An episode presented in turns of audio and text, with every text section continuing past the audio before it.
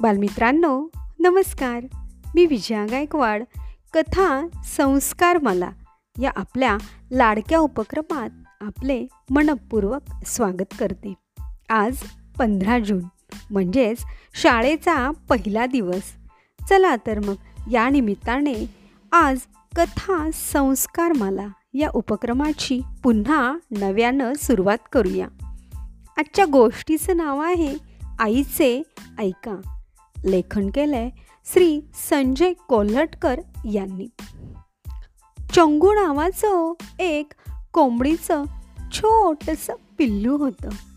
ते भारी खोडसाळ होतं. त्याची आई त्याला आपल्याबरोबर फिरावयास नेत असे. ती त्याला इकडे तिकडे एकटी जाण्यापासून रोखत असे. ती त्याला सांगे चंगू तू अजून खूप छोटा आहेस. माझ्याजवळच राहा. मी तुला अन्न कसे शोधावे ते शिकवीन. तू उगीच काही वेडेवाकडे खाल्लेस तर संकटात सापडशील. थोडा वेळ चंगूला आईचे बोलणे लक्षात राही. पण नंतर तो ते विसरून जात असे. एक दिवस चंगू आपली आई आणि भावा बहिणींबरोबर बाहेर पडला.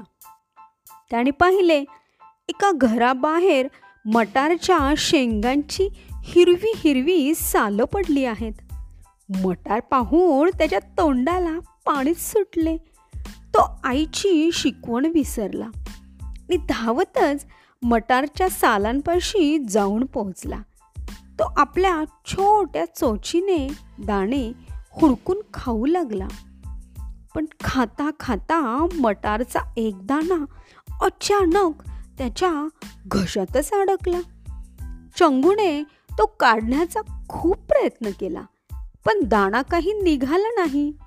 तो बाहेर काढण्यासाठी तोंड उघडले तसा तो दाना अधिकच आत जाऊ लागला. चंगू रडू लागला आणि इकडे तिकडे आपल्या आईला हुडकू लागला. तेव्हा त्याला आपली आई अवतीभोवती दिसली नाही. तो घाबरून पळू लागला. तिकडे चंगू आपल्याजवळ नाही हे जेव्हा कोंबडीच्या लक्षात आले तेव्हा ती परत फिरली. तिने पाहिले तर चंगू रडत होता. रडत रडत त्याने आपले तोंड उघडून दाखविले. कोंबडीने पाहिले की चंगूच्या घशात मटाचा दाना अडकला होता. त्याच्या आईने चंगूच्या घशातील दाना काढण्याचा खूप प्रयत्न केला. पण चोच छोटी असल्याने ती दाणा काढू शकली नाही. तेव्हा तिला आपला मित्र असलेल्या बगळ्याची आठवण झाली. ती धावतच बगळ्याकडे गेली आणि तिने बगळ्याला घडलेला सर्व प्रकार सांगितला.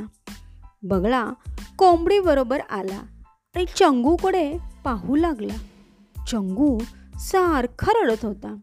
बगळ्याला त्याची दया आली. त्याने आपल्या लांब लचक चोचीने चंगूच्या घशात अडकलेला मटारचा दाना काढला. चंगूला आता आपली चूक कळली. मग तो आईला म्हणाला आई माझी चूक झाली. यापुढे मी तुझे म्हणणे ऐकेन. विचारल्याशिवाय इकडे तिकडे कुठेही जाणार नाही. कोंबडीने चंगूचे डोळे पुसले आणि त्याला मायेने जवळ घेतले. तर बालमित्रांनो अशी होती ही आजची आईचे ऐका ही गोष्ट. जी मुलं आई वडिलांचे म्हणणे ऐकत नाहीत त्यांनाही या चंगूसारखाच त्रास सोसावा लागतो हं? म्हणून तुम्हीही आजपासून आईने सांगितलेलं ऐकणार ना? धन्यवाद.